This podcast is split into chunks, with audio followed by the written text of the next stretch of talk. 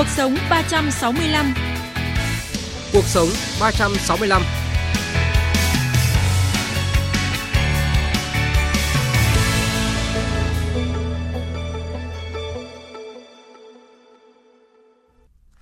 Biên tập viên Hải Quân và Phương Hoa kính chào quý vị và các bạn.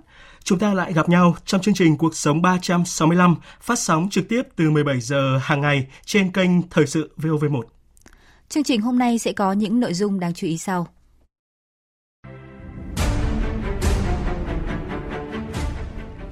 Đừng giải quyết mâu thuẫn bằng cái ác.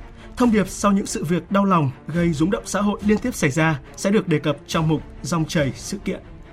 Muôn màu cuộc sống phản ánh câu chuyện Hàn Quốc sử dụng trí tuệ nhân tạo để kiểm soát đám đông trong lễ hội hóa trang Halloween.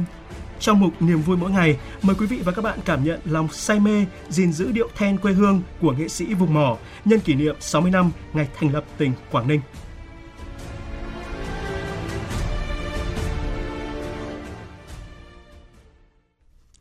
Trước tiên xin chuyển tới quý vị và các bạn một số tin tức đáng chú ý. Chiều nay, Bộ trưởng Bộ Kế hoạch và Đầu tư Nguyễn Trí Dũng thừa ủy quyền của Thủ tướng Chính phủ trình bày tờ trình trước Quốc hội về dự thảo nghị quyết thí điểm một số cơ chế chính sách đặc thù về đầu tư xây dựng công trình giao thông đường bộ. Chính phủ trình Quốc hội xem xét quyết nghị 5 chính sách đặc thù về đầu tư xây dựng công trình giao thông đường bộ, trong đó có tăng tỷ lệ vốn nhà nước tham gia dự án đầu tư theo phương thức đối tác công tư PPP lên không quá 70% tổng mức đầu tư của dự án tỉnh Bắc Cạn có nguy cơ phải trả lại Trung ương hàng trăm tỷ đồng vốn sự nghiệp thuộc chương trình Mục tiêu Quốc gia Phát triển Kinh tế Xã hội vùng đồng bào dân tộc thiểu số miền núi do không thể giải ngân trong năm nay. Một trong những nguyên nhân được xác định là do năng lực triển khai dự án của các địa phương còn nhiều hạn chế.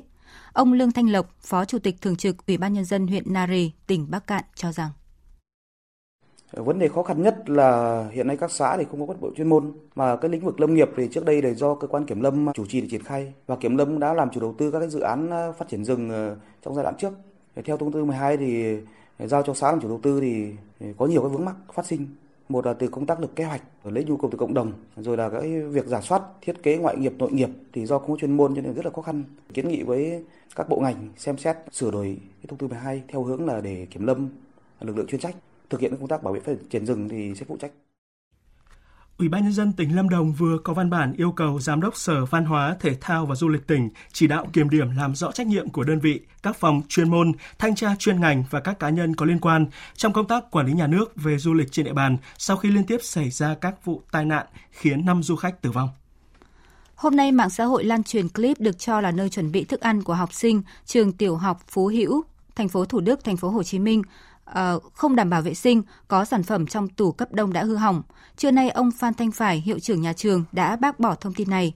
Trước đó, đại diện phụ huynh và lãnh đạo nhà trường đã đi kiểm tra, làm việc với công ty cung cấp suất ăn bán chú và đã phát hiện một số chai tương không nhãn mát, chân gà không đảm bảo chất lượng an toàn thực phẩm. Tuy nhiên, đơn vị cung cấp suất ăn giải thích số thịt chân gà mà phụ huynh phản ánh ôi thiêu có màu đen là đồ còn thừa của nhân viên. Những nguyên liệu này không dùng để nấu ăn cho học sinh. Chuyển sang phần tin thế giới, chính phủ Nga vừa ban hành hướng dẫn thông qua dự án liên bang về việc xây dựng trạm quỹ đạo Nga sau cuộc họp về phát triển ngành không gian vũ trụ quốc gia do Tổng thống Putin chủ trì. Dự án trạm vũ trụ riêng được Nga ấp ủ để thay thế trạm vũ trụ quốc tế ISS sắp hết hạn vận hành với mục tiêu đưa những cấu trúc đầu tiên vào quỹ đạo vào năm 2027. Bộ Y tế Indonesia đã ban bố cảnh báo trong bối cảnh số bệnh nhân đậu mùa khỉ đã tăng lên 14 người kể từ khi nước này phát hiện ca đầu tiên vào ngày 13 tháng 10. Người đứng đầu cơ quan kiểm soát và phòng ngừa dịch bệnh thuộc Bộ Y tế, nước này cho biết tất cả bệnh nhân đều là nam giới, sinh sống tại Jakarta, phần lớn trong độ tuổi từ 25 đến 29 và chưa bao giờ tiêm vaccine phòng đậu mùa khỉ. Ngày càng nhiều trường học ở Hàn Quốc có nguy cơ phải đóng cửa do thiếu học sinh mới. Hạ nghị sĩ An Min Suk của Đảng Dân Chủ Đối lập chính Hàn Quốc cho biết, trong năm học này, Hàn Quốc có tới hơn 160 trường không có học sinh mới, trong đó có 145 trường tiểu học, 11 trường trung học cơ sở và 8 trường trung học phổ thông. Nguyên nhân chính là do tỷ lệ sinh thấp kỷ lục, dân số già đi và ngày càng nhiều phụ huynh chuyển đến các thành phố lớn để cho con học ở các trường tốt hơn. Tập đoàn sản xuất ô tô Ford của Mỹ ước tính hãng này thiệt hại khoảng 1 tỷ 300 triệu đô la Mỹ do ảnh hưởng của các cuộc đình công.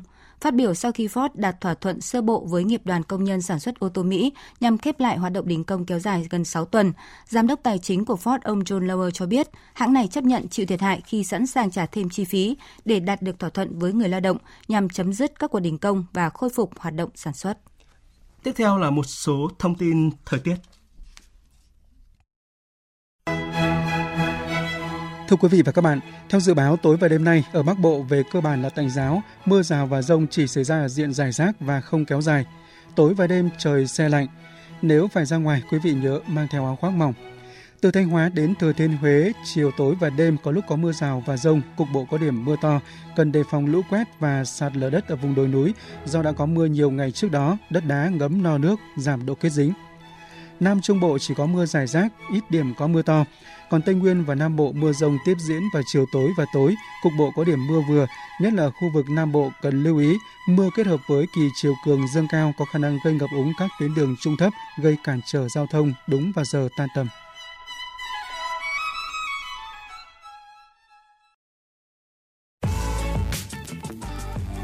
Thông tin quảng cáo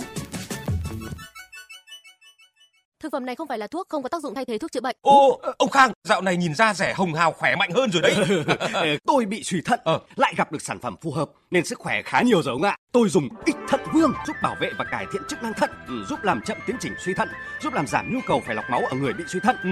hỗ trợ kiểm soát các triệu chứng và biến chứng của suy thận như phù, đi tiểu thường xuyên, Ừ. tăng creatinine huyết hoặc protein niệu. Ích thận vương, tin vui cho người bị suy thận. Nay đã có ích thận vương Platinum dùng cho người suy thận, chức năng thận kém, mạnh hơn, hiệu quả hơn. Thực phẩm này không phải là thuốc, không có tác dụng thay thế thuốc chữa bệnh. Lâu lắm không gặp công việc dạo này thế nào? Ờ, trên này làm ăn thì ổn lắm, nhưng sinh hoạt thất thường nên tôi đổ bệnh đấy ông ạ. Ờ hay, sao bên ấy lại yếu thế? Thì vừa mới đây còn vừa phải đi cấp cứu vì tai biến mạch máu não đấy. Thế bây giờ điều trị thế nào? Uống thuốc gì? Ờ, Có cái loại thực phẩm chức năng gọi là Natopetopec gì đấy. Ờ ờ, Tôi dùng 3 tháng nay rồi, giờ mới được khỏe như thế này đấy ông ạ. ông nghe đây, phải nói thật chuẩn vào. NATO Spet. À, Sản phẩm này hỗ trợ điều trị và phòng ngừa tai biến mạch máu não hiệu quả lắm đấy.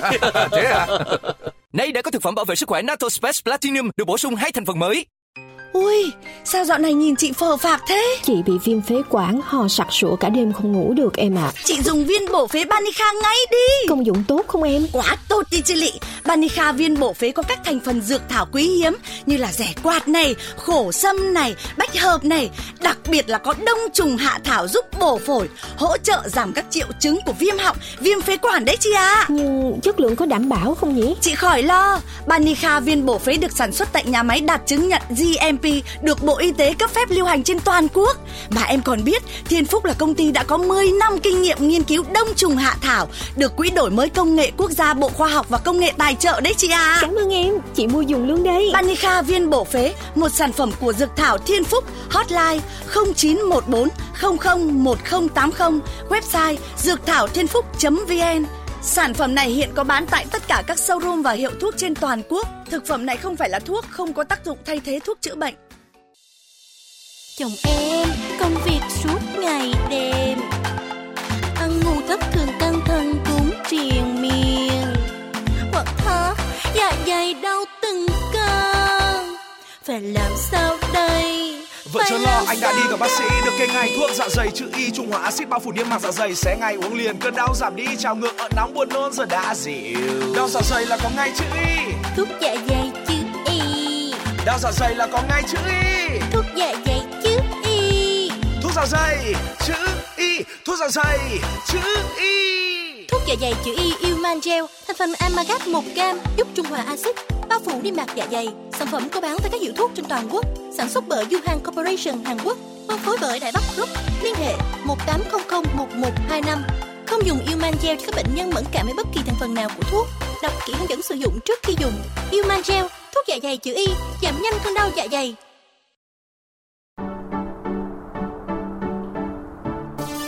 Dòng chảy sự kiện. Dòng chảy sự kiện.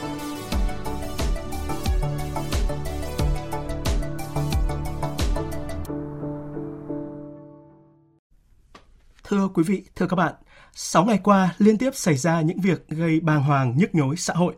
Từ việc một thiếu niên 14 tuổi ở tỉnh Tiền Giang bị khởi tố vì đầu độc cha ruột, hại chết luôn cả bà nội. Một học sinh 15 tuổi ở Hà Nội cũng bị khởi tố vì nhẫn tâm sát hại mẹ ruột. Cho đến vụ một nhân viên bếp đang tâm bỏ thuốc sâu vào bữa ăn học sinh ở tỉnh Sơn La hay là sẵn sàng phóng hỏa nhà hàng xóm để trả thù ở Cần Thơ. Vâng thưa quý vị, à, dư luận đặt câu hỏi vì sao xảy ra những sự việc đau lòng và rất đáng lên án này? Đâu là bài học cần rút ra? Phải làm gì để mọi người không lựa chọn giải quyết mâu thuẫn bằng cái ác? Cùng bàn luận về câu chuyện này, ngay sau đây, chúng tôi có, có cuộc trò chuyện với tiến sĩ xã hội học Phạm Thị Thúy và chuyên gia tâm lý Đinh Đoàn. Quý vị và các bạn có thể đặt câu hỏi cho hai vị khách mời qua số điện thoại là 0243 934 1040. Xin nhắc lại số điện thoại là 0243 934 1040. À, bây giờ thì xin mời biên tập à, biên tập viên Hải Quân bắt đầu cuộc trao đổi. Trước tiên xin à, cảm ơn chị Phạm Thị Thúy và anh Đinh Đoàn đã tham gia chương trình à, cùng với chúng tôi.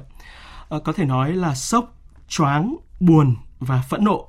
Đó là cảm giác của rất là nhiều thính giả sau khi mà hay tin là hai cậu thiếu niên 14 tuổi và 15 tuổi ở Tiền Giang và Hà Nội bị khởi tố vì sát hại những người ruột thịt hay là một nữ nhân viên bếp ở tỉnh Sơn La do nghi ngờ nhà trường nhập thực phẩm không đảm bảo đã mua thuốc trừ sâu và thuốc diệt rán để trộn vào thức ăn để học sinh bị ngộ độc để nhà trường phải đổi đơn vị cung cấp hay là bởi vì mâu thuẫn trong sinh hoạt mà một người đàn ông ở Cần Thơ sẵn sàng mang xăng để đốt nhà hàng xóm. À, là một người à, thường đối diện với các vấn đề và sự việc phức tạp nhức nhối của xã hội thì chị Phạm Thị Thúy có còn bất ngờ khi mà đón nhận những cái thông tin như thế này không ạ? Dạ vâng, xin chào anh Hải Quân. Xin chào anh Đinh Đoàn, xin chào quý thính giả đang theo dõi chương trình. Thực sự đây là những sự việc gây phẫn nộ rất lớn trong dư luận và tôi cũng là cái người mà đọc tin này không phải là quá xa lạ đối với chúng tôi với những cái vấn đề xã hội phức tạp nhiều năm qua vẫn sốc, vẫn phốc, vẫn nộ và đặc biệt là tôi vô cùng buồn. Bao nhiêu là những người rất là nỗ lực để tạo nên một xã hội tốt đẹp hơn, ờ, an bình hơn, hòa bình hơn thì lại cũng có đâu đó vẫn có những trường hợp mà chúng ta thấy nó rất là choáng váng cho toàn bộ xã hội và người ta trở nên lo hãi cho cái bối cảnh mà chúng ta đang sống liệu là có an toàn cho mình cho người thân đặc biệt là cho các con của mình không? Tại sao ngay cả mối quan hệ ruột thịt cũng có những cái vấn đề mà sát hại lẫn nhau mà ở cái mức độ cao nhất của sự sát hại là giết người? Thì đấy là một câu hỏi chúng ta cần nhau cần cần bàn luận và cần tìm ra cái nguyên nhân sâu xa nguyên nhân cốt lõi của nó.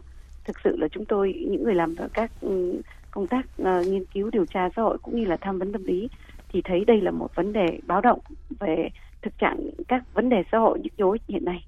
Dạ vâng. À, thế còn uh, chuyên gia tâm lý Đinh Đoàn uh, thì sao ạ? Vâng, uh, trước hết xin uh, chào các quý khán thính giả đang theo dõi chương trình. Uh, xin chào uh, tiến sĩ Phạm Thị Thúy và xin chào uh, anh Quân.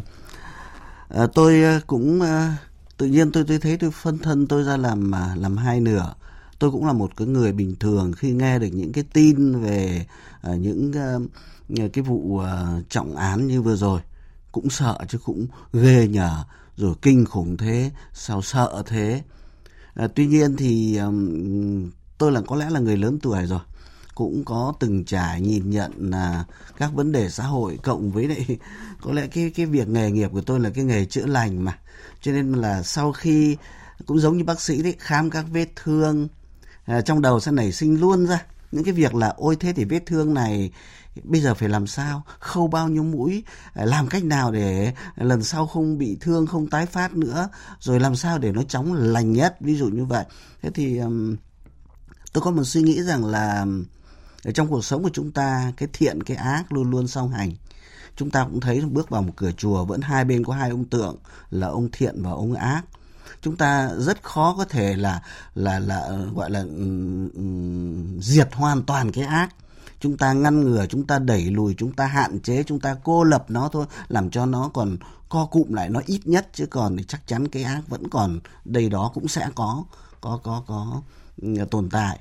À, tôi cũng nghĩ rằng là là ờ, ngay cả những nước mà ừ, được gọi là văn minh đi ở đấy người ta đến nỗi mà đánh con chó thôi cũng còn bị phạm tội. Thế mà vẫn cứ xảy ra những vụ án giết người hàng loạt cũng có những thanh niên cầm súng nã uh, súng vào trong trường học mà uh, gọi là sát hại người thầy của mình và các bạn của mình.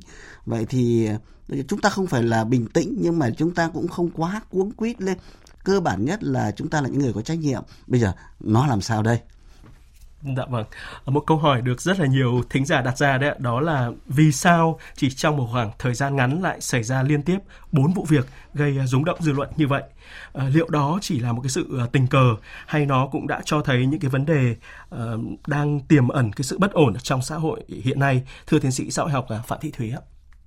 Dạ vâng, một câu hỏi rất là hay và đây cũng là tâm tư của nhiều người trên mạng trong thời gian qua tôi xin tiếp lời anh Đinh Đoàn là đúng xã hội luôn luôn có những cái tốt và cái xấu, cái thiện và cái ác. Và chúng ta là những người có trách nhiệm, chúng ta sẽ phải nghĩ cách làm thế nào để cải thiện nó, hạn chế nó. Và câu hỏi này cũng chính là câu hỏi hướng tới mục tiêu đó. Có phải tình cờ không hay là nó sự bất ổn? Nó đến từ những nguyên nhân sâu xa nào đó, nó nguyên nhân kéo dài nào đó mà dẫn đến bốn cái sự việc rung động liên tục như vậy và cũng xin cung cấp thêm không chỉ bốn sự việc đó mà trong hơn tuần qua ngay đầu tháng 10 đó, từ 30 đến 9 đến mùng 6 tháng 10 thôi. Chúng tôi theo dõi, có 3 vụ tự tử vị thành niên. Rất đều liên quan đến bạo lực học đường, liên quan đến tình trạng bắt nạt và có những vấn đề áp lực học tập cũng như là các vấn đề về sức khỏe tâm thần của trẻ. Nó, ba ca tự tử, một ở nha trang, một ở bình dương và một ở sài gòn và thành phố hồ chí minh, thì chúng ta thấy là nó đang cho thấy một dấu hiệu bất ổn. Những sự việc rúng động mà chương trình vừa nêu ra và những vấn đề mà chúng ta đang thấy ngay những ngày gần đây thôi. Thậm chí là ngày 19 tháng 10 còn hai vợ chồng bác sĩ ở một tỉnh miền Tây tự tử vì đổ nợ và rất nhiều bất ổn khác nữa. Thì chúng ta thấy rằng nó không phải là sự tình cờ. Mọi thứ nó là hệ quả của một một cái nguyên nhân xã hội từ nhiều năm tích lũy lại. Nó tạo nên những cái, gọi là, có thể so sánh một cái, gọi là, độ domino đấy. Tức là nó từ cái chuyện này nó dẫn dẫn dẫn theo chuyện khác và nó gây ra những bất ổn khác đây là vấn đề thuộc về nguyên nhân xã hội nhiều hơn là nguyên nhân tâm lý cá nhân mỗi người. À, chúng tôi uh, quan tâm đến cái bối cảnh xã hội. Chúng ta biết là bây giờ đang ở cái cái thế giới mà chúng ta được coi là thế giới VUCA thế giới đầy biến động không chắc chắn phức tạp và mơ hồ.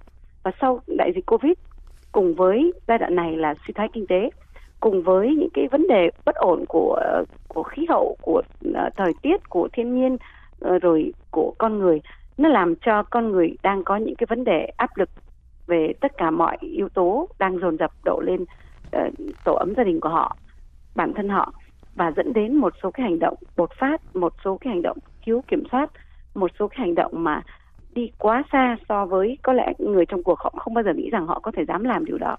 Thì đây là một vấn đề xã hội nó đến từ các nguyên nhân xã hội nó đến từ các bất ổn nhiều năm nay cộng lại những áp lực từ trong gia đình cũng như những vấn đề trong ừ, giáo dục cũng như những vấn đề trong xã hội nó làm cho tăng thêm những cái yếu tố tác động từ đó gia tăng thêm những cái nguy cơ mà gây ra những sự việc rúng động như thế này.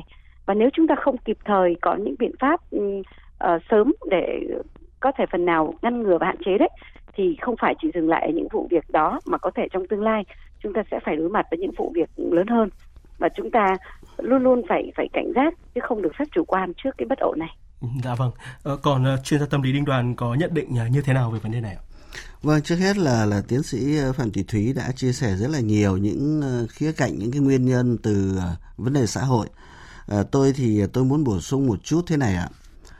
Uh, tất cả những cái người mà gây gọi là gây án ấy đều thường là rất là trẻ và họ đều đang sống ở trong một gia đình. Mà gia đình hiện nay thì đang là một môi trường khá bất ổn. Tỷ lệ ly hôn gia tăng. Thế rồi là trong mỗi gia đình có bạo lực gia đình. À, rồi à, trẻ em thì bị áp lực về học tập.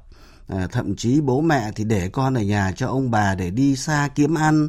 À, người ta đặt rất nặng cái nhu cầu kiếm tiền rồi mua sắm. À, mà người ta uh, gọi là nó không cân đối giữa cái việc là tạo môi trường tốt cho các con gần gũi các con chia sẻ để cho các con ngoan giỏi hiền gì mà chỉ nghĩ rằng là thôi đấy cứ như thế đi kiếm tiền cho con học rồi học thêm học nếm rồi bố đi một nơi mẹ đi một nơi miễn làm sao mỗi tháng kiếm được bao nhiêu triệu lâu lâu lại mua thêm cái xe lại mua thêm mảnh đất. Ví dụ như vậy. Tức là người ta chạy theo những nhu cầu vật chất mà quên đi cái việc mà chăm sóc bồi dưỡng cái cái cái ờ, yếu tố tinh thần trẻ không phải ngẫu nhiên mà mà hai cái bạn trẻ một bạn ở trong ờ, trong Đồng Tháp, à, Tiền Giang, Giang. và một bạn ở Hà Nội à, đều tôi thì tôi không muốn nhấn vào cái chuyện nỗi đau của họ nhưng mà cũng gia đình cũng đều là những gia đình mà à, ở đó thì không có người cha nhậu nhẹt bạo lực thiếu trách nhiệm thì cũng lại là người mẹ đã để cho xung đột con cái nó dẫn là lâu rồi. Cái gì nó cũng tích tụ một thời gian chứ không có một cái cái ai đó mà một ngày nào đó tự nhiên nổi cơn điên lên để mà gây gây gây gây vụ việc. Thế vậy là không giải quyết được những cái mâu thuẫn, nó cứ dẫn đến ngày một trầm trọng hơn, rồi đến lúc không kiểm soát được nó. Mà thì đấy là về phía gia đình. Còn phía nhà trường thì chúng ta cũng biết rồi, cũng nhiều lần nói là giáo dục kỹ năng sống rồi giá trị sống rồi giảm bớt đi những cái áp lực về chuyên môn. Nói vậy thôi nhưng mà ờ, tôi thấy nó cũng không đổi mới được nhiều nó cũng vẫn cứ môn ấy môn nọ hàng năm cũng thi ừ, các các kỳ thi cũng đều là những cái cái áp lực rất là kinh khủng với trẻ em. Chúng ta cũng nhớ cách đây không lâu thôi cái vụ mà cũng chỉ vì ừ, áp lực cho con học nhiều quá mà mà mà, mà đã có bạn trẻ mà đã phải phải uh, uh, lựa chọn cái hình thức mà thoát hiểm một cách rất là đáng tiếc đúng không ạ? Thế thì ờ, cái chương trình giáo dục hay cái mục tiêu giáo dục có lẽ cũng cứ nói rồi nhưng mà vẫn cứ phải nói lại. Nếu không như ban nãy tiến sĩ phạm thúy có cảnh báo là chúng ta không thay đổi thì đến lúc chúng ta có thể có những cái hậu quả lớn hơn chứ không chỉ dừng lại ở đây. Và Dạ vâng và trong ờ, bốn uh, cái sự việc mà chúng ta đang đề cập đấy thì có lẽ là hai sự việc ở Tiền Giang và Hà Nội là để lại nhiều nỗi đau cũng như là suy ngẫm nhất ạ. Và xin được uh, thông tin cụ thể hơn ạ. Nghi phạm mà Phạm Minh Quốc 14 tuổi ở Tiền Giang thì từ khi lên 6 tuổi cha mẹ đã ly thân. Uh, người cha thì nghiện rượu hay uh, mắng chửi con cho nên là Quốc đã có tư tưởng thù tức cha ruột của mình. Và theo đại tá Nguyễn Văn Lộc, phó giám đốc công an, phó thủ trưởng cơ quan cảnh sát điều tra công an tỉnh Tiền Giang đấy thì Quốc đã sớm bỏ học và ra đời sớm cũng như là tiếp xúc với nhiều đối tượng bất hảo và thường xuyên lên mạng để xem những tin ảnh độc hại và đã tìm cách giết cha và Quốc đã cho bà chó vào hộp sữa để đầu độc cha của mình và vô tình làm cả bà nội thiệt mạng. Cha mẹ này đi không quan tâm đến cha mẹ rượu chè, cha mẹ đánh đập, dẫn đến là có cái tư tưởng thủ tức cha hẳn sâu ngay từ khi còn trong trứng nước cái tư tưởng hận thù cha mới sinh ra. Còn về vụ việc ở Hà Nội, theo một số thông tin ban đầu thì nghi phạm 15 tuổi ờ, nhẫn tâm dùng hung khí tước đi mạng sống của mẹ ruột có dấu hiệu nghiện game nặng Trước đó thì đã phát sinh nhiều cãi vã với gia đình về vấn đề này. Dưới con mắt của một chuyên gia nghiên cứu xã hội học đấy thì theo chị Phạm Thị Thúy, chúng ta nên xem xét nhìn nhận hai sự việc đau lòng này từ những góc độ nào ạ? Dạ vâng, đúng là hai sự việc phân tích kỹ thông tin của từng sự việc như là biên tập viên Hải Quân vừa nêu đấy thì chúng ta thấy là cái vấn đề mối quan hệ trong gia đình hiện nay nó đang có sự mất kết nối. Một góc độ chúng ta phải xem xét đầu tiên là từ gia đình vì hai sự việc này đều xảy ra trong gia đình sự việc thứ nhất thì do cha đã đánh nghiện rượu, đánh mắng con quá nhiều, đến mức người con trai có tư tưởng thù tức cha mình. Rồi cộng với những cái bối cảnh em bỏ học sớm, em ra đời sớm và em học những cái những cái cách thức xấu từ thông tin trên mạng cũng như là từ đối tượng ngoài xã hội, thậm chí là đã nuôi cái ý định giết cha trong một thời gian dài rồi mới thực hiện. Có nghĩa là không phải hành động bột phát, không phải hành động vô tình, đã chỉ là vô tình làm bà nội thiệt mạng thôi rồi trường hợp ở Hà Nội, theo báo chí thì không chỉ là dấu hiệu nghiện game đâu, mà còn là người mẹ có những cái yêu cầu con học tập có áp lực và cậu bé này đã có những cái nội dung với mẹ và có những cái hành động tước đi mạng sống của mẹ. Cái nguyên nhân nghiện game và nguyên nhân liên quan đến tranh cãi cãi vã với mẹ một thời gian dài về chuyện học tập đó, nó cũng chính là hai cái nguyên nhân nhìn thấy được từ cái vụ việc này. Thì chúng ta thấy đều xuất phát từ một cái mối quan hệ mất kết nối trong gia đình mối quan hệ giữa con người với con người chính là yếu tố nền tảng để con người sống như thế nào trưởng thành ra sao. Thì hầu hết những cái vụ việc mà bất ổn liên quan đến hành vi ờ, của con người như chúng ta đang nêu đó thì nó đều liên quan đến cái chất lượng mối quan hệ. Và mối quan hệ giữa người cha và người con trai bạn Minh Quốc và người mẹ và uh, cháu bé 15 tuổi ở Hà Nội cho thấy là mối quan hệ này thực sự là đáng quá quá quá là độc hại. Và nó có rất nhiều những cái tiềm ẩn về cái nguy cơ lâu dài nhiều năm tháng nhưng người lớn đã bỏ qua hoặc là không nhận ra vấn đề của mình trách nhiệm của mình để thay đổi. Để đến lúc mà như giống như là à, chuyên gia tâm lý đi đoàn vừa phân tích đấy nó nó nó đến một lúc không không vượt qua được cái cái sự bức bối nước giọt nước tràn ly thì đã xảy ra những hành động như vậy. Nên cái góc độ mà chúng ta đang phân tích ở đây là nguyên nhân từ phía gia đình. Mà nguyên nhân cụ thể ở đây là mối quan hệ giữa cha mẹ với con cái mà vấn đề cụ thể đây là cái trách nhiệm nuôi dạy con cái trong cái mối quan hệ này. Cha mẹ đã giao tiếp với con như thế nào, đã dạy dỗ con là sao, trách nhiệm của họ ở đâu để dẫn đến cái hậu quả chính họ là cái nạn nhân của cái câu chuyện con mình đã hành xử với mình như vậy. Một cái nguyên nhân nữa chúng ta không thể không nói đến đó là yếu tố bất ổn trong hôn nhân. Tôi không rõ mối quan hệ thứ hai người mẹ và người con trai Hà Nội thì người bố ở đâu và như thế nào hoàn cảnh gia đình ra sao thì tôi cũng không được rõ lắm, vì thông tin trên mạng nó cũng đang nhiều nhiều nhiều cái không rõ. Nhưng mà trường hợp thứ nhất, ngay bạn Hải Quân vừa nói, thì người cha và người mẹ đã ly thân. Và khi mà đứa con trai này ở với cha và bà nội thì đã xảy ra những cái mâu thuẫn đó. Thì cái mối quan hệ trong gia đình đó là ba và mẹ, người chồng và người vợ với nhau mà không hạnh phúc, thì ngay lập tức tác động đến sự phát triển tâm sinh lý của con, sự bất ổn trong trong đời sống tâm lý và có những bất ổn trong hành vi của con từ việc chán học bỏ học cho đến nghiện game nó đều liên quan đến đời sống gia đình. Gia đình đang là tổ lạnh không phải là tổ ấm. Nên không phải là một cái tổ để đứa con lớn lên trong bình an lớn lên trong hạnh phúc và lớn lên trong một cái cái sự giáo dục một, một cách đủ đầy về nhân cách về đạo đức. Nên đấy là một cái góc độ chúng ta phải hết sức lưu tâm. Tại sao trẻ lại có những hành vi uh, hư hỏng? Tại sao trẻ lại có những hành vi giết người?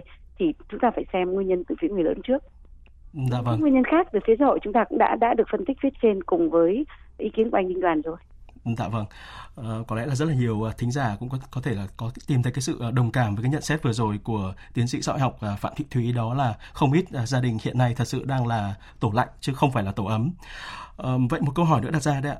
Vậy thì các bậc phụ huynh cũng như là cả các giáo viên hay là các trường học có thể rút ra được những cái bài học sâu sắc và thấm thía như thế nào sau hai cái sự việc đầy xót xa ở Hà Nội và Tiền Giang, thưa anh Đinh Đoàn? Ờ, có lẽ sau mỗi một vụ việc người lớn cần phải nhìn lại chúng ta trách trẻ con nhưng rồi cũng phải trách chính bản thân mình. Nếu xét về góc độ vi phạm pháp luật thì các em vi phạm pháp luật thì sẽ có pháp luật xử lý. Nhưng còn người lớn không vô can. Trước hết tôi khẳng định người lớn không vô can. Việc đầu tiên thế này này. Các em là những người bị đối xử thô bạo ở đời người ta nói một cái câu là là là ờ, gieo yêu thương sẽ gặp được yêu thương, gieo bạo lực sẽ gặp được bạo lực. Những em bé sinh ra trong gia đình, sống trong gia đình, bố nát rượu thường xuyên đánh đập con, mẹ thì chửi bới, nói những lời thô tục, rồi gây áp lực, rồi rủa xả. Ví dụ như thế. Thì các em đó không phải là những đứa trẻ hạnh phúc và những đứa trẻ không hạnh phúc mà nhận những đòn roi những sỉ nhục thì rồi ừ, cũng có xu hướng dùng cái đòn roi sỉ nhục ấy. Nó không chút lại những cái người mà đã gieo cho nó thì nó sẽ cũng đi gieo cho người khác ngoài đời thôi. Cho nên mới có một cái câu vẫn là là, là gieo bạo lực sẽ gặt được bạo lực đấy. Mà rất đúng ở trong hai cái trường hợp mà chúng ta vừa chia sẻ. Một cái câu nữa mà dân gian đã nói bụt ở trên tòa gà không mổ mắt. Ở đây ừ, tất nhiên chúng ta không bảo chữa cho các em nhưng mà nó cũng có việc làm sao chứ nếu các em mà được yêu thương, được chăm sóc, được chia sẻ, các cha, em được ừ, có cha, có mẹ dẫn dụ đầy đủ, đồng hành, tôi tin rằng chả có đứa trẻ nào căm thù cha mình hay mẹ mình đến mức độ mà phải sát hại họ ấy. thế thì ở đây Ờ, người lớn cần phải xem xét cách ứng xử của mình với trẻ nhỏ. Trong mọi lỗi lầm của trẻ có một phần trách nhiệm của người lớn. Chúng ta lớn hơn cơ mà. Chúng ta là người trưởng thành. Thế thì, thì, thì, thì còn thì tất nhiên trách các em mà nó còn non còn dại nó ăn chưa no lo chưa tới nghĩ chưa ờ, thấu đáo nó có vi phạm chăng nữa. Người lớn cần phải uốn nắn giáo dục đúng không? Thế và tôi tin rằng kể cả pháp luận thôi với các em mà nó 15 tuổi nó còn dưới 16 nó vị thành niên chắc chắn uh, sẽ có những cái cái cái cái hình phạt nó sẽ khác hẳn với lại người trưởng thành. Sẽ có những cái mang tính chất là là là uh, giáo dục là chính đấy. Dạ vâng chúng tôi cũng rất là muốn nghe ý kiến của chị phạm thị thúy ạ. Dạ tôi rất đồng tình với ý kiến của chuyên gia tâm lý đinh đoàn. Tôi bổ sung thêm một chút xíu về giáo viên thôi. Ờ, phụ huynh thì đúng là họ cần phải nhận ra trách nhiệm và phải thay đổi đó không phải là là giống như ừ, một cái cách cách đây một xã hội cách đây 15 20 năm nữa rồi. Chúng ta không thể dạy con theo cách đòn roi đe nẹt nữa. Nhưng còn giáo viên uh, các trường hiện nay tuy tuy là trường hai, hai trường hợp rồi một trường hợp đầu thì bỏ học một trường hợp sau thì đang học nhưng rõ ràng là cái cách mà mà các thầy cô từ bé đến lớn ảnh hưởng các con tất nhiên là không thể bằng cái sự ảnh hưởng của cha mẹ được nhưng các nhà giáo dục các các thầy cô giáo cũng là nơi mà các con nhìn vào để học tập. Các con không chỉ học về đạo đức, về về về kiến thức mà còn học về cái cách hành xử, cái đạo đức của giáo viên. Hiện nay nếu các trường còn gây áp lực cho các con về việc học, nếu còn bạo lực giữa giáo viên với học sinh ờ, với vẫn còn những cái tiêu cực trong môi trường học đường mà chưa phải là trường học hạnh phúc, chưa phải là trường học quan tâm đến sự yêu thương an toàn và tôn trọng đối với các con, thì chắc chắn nó sẽ gây ra những áp lực không nhỏ đối với trẻ nó gây ra sự chán nản nó làm cho một số trẻ sẽ bỏ học một số trẻ sẽ theo bạn xấu một số trẻ sẽ đi theo tệ nạn xã hội.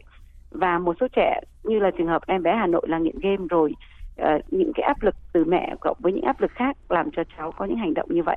Không không thể không nói đến cái quá trình giáo dục con từ bé đến lớn của hai em bé này. Tất nhiên có yếu tố xã hội hóa từ gia đình và từ nhà trường từ xã hội.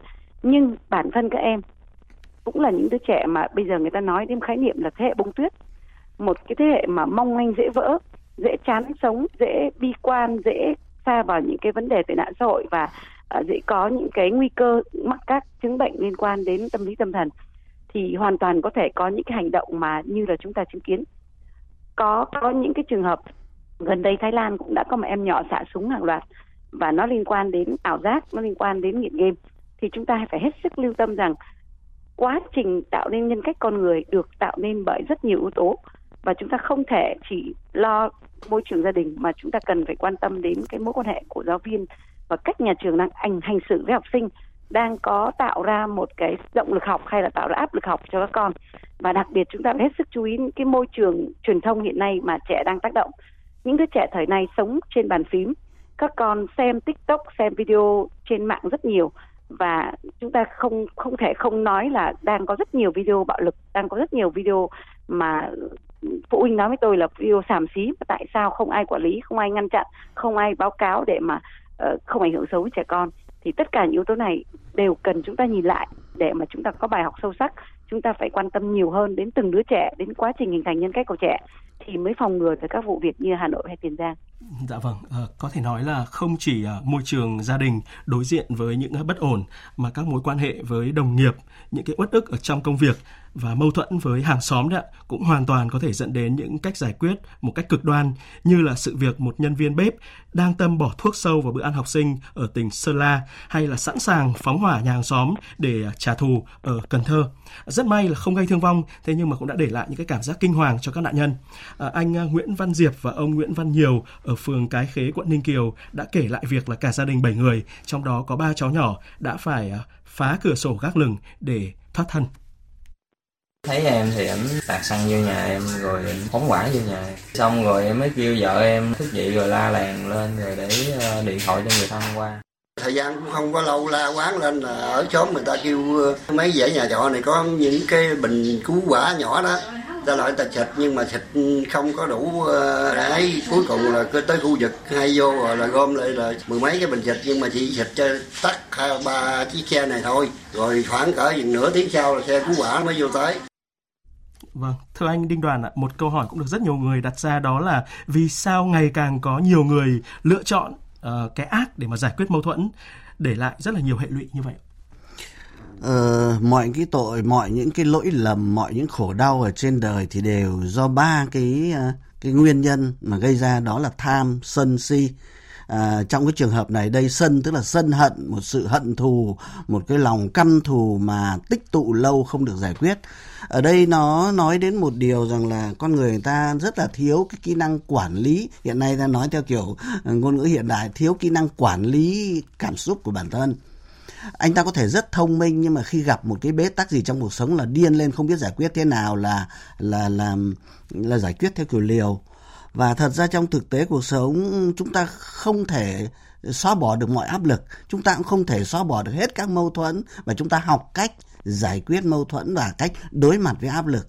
Tất nhiên ờ, ví dụ như trẻ con, thế thôi đi học thì phải áp lực rồi. Chả có cái gì ở trên đời này là vui vẻ cả. Đã học là phải nó phải có tính chất uh, uh, bắt buộc chứ còn ai chả thích chơi đúng không? Thế thì với cái đối mặt đấy cái áp lực ấy thì ta giải quyết như thế nào? Hay là với những cái người lớn rồi trưởng thành rồi thì mâu thuẫn là không thể tránh khỏi? Chắc chắn để dẫn tới cái việc mà mà phải uh, đổ xăng vào nhà hàng xóm hay là um, gọi là là bỏ thuốc độc gì đấy vào bữa ăn của của một cái vụ ở trên uh, Sơn La, Sơn La ấy chắc chắn trước đó giữa những người lớn đã có những mâu thuẫn và có khi biết rồi đấy. Hằn học giữa đối tượng này với đối tượng kia ra à, vào đã mặt nặng mày nhẹ có lời nói xấu nhau thậm chí cái gì đấy. Nhưng cả đôi bên lờ đi không tìm cách tháo gỡ. Thế rồi đến một ngày nó trở thành quả bom nổ chậm.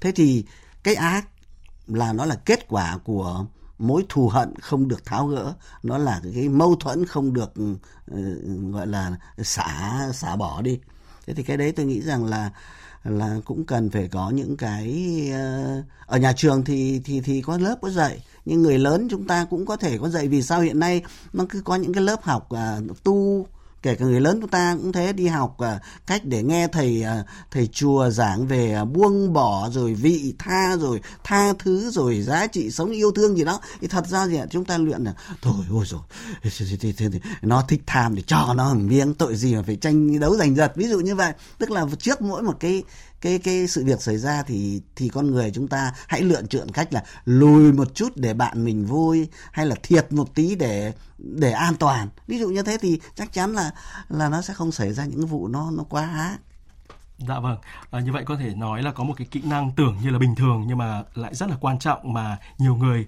trong chúng ta đã bỏ qua, đó là cái kỹ năng kiểm soát cơn nóng giận cũng như là xử lý các cái mâu thuẫn. À, theo chị à, Phạm Thị Thúy thì chúng ta có thể học những cái kỹ năng rất là cần thiết này như thế nào ạ? Dạ, tôi xin tiếp lời anh Đinh Đoàn thì tôi rất đồng ý với ý kiến của anh Đinh Đoàn. Chính xác là do cái lòng à, thù hận nó quá lâu và quá sâu và không được hóa giải cho nên đã dẫn đến những hành động như là chúng ta vừa mới bàn ở Sơn La hay Cần Thơ. Ờ, và còn những cái vấn đề khác nó thuộc về cái nguyên nhân ừ, các bối cảnh xã hội nữa Ờ, chúng ta cứ hình dung rằng trong một cái bối cảnh mà có rất nhiều bất ổn về kinh tế kinh tế ngày càng suy suy giảm nhiều người thất nghiệp nhiều người uh, khó khăn trong những chi tiêu hàng ngày thì ông bà mình nói là bần cùng sinh đạo tặc. Nó cũng có liên quan đến yếu tố này.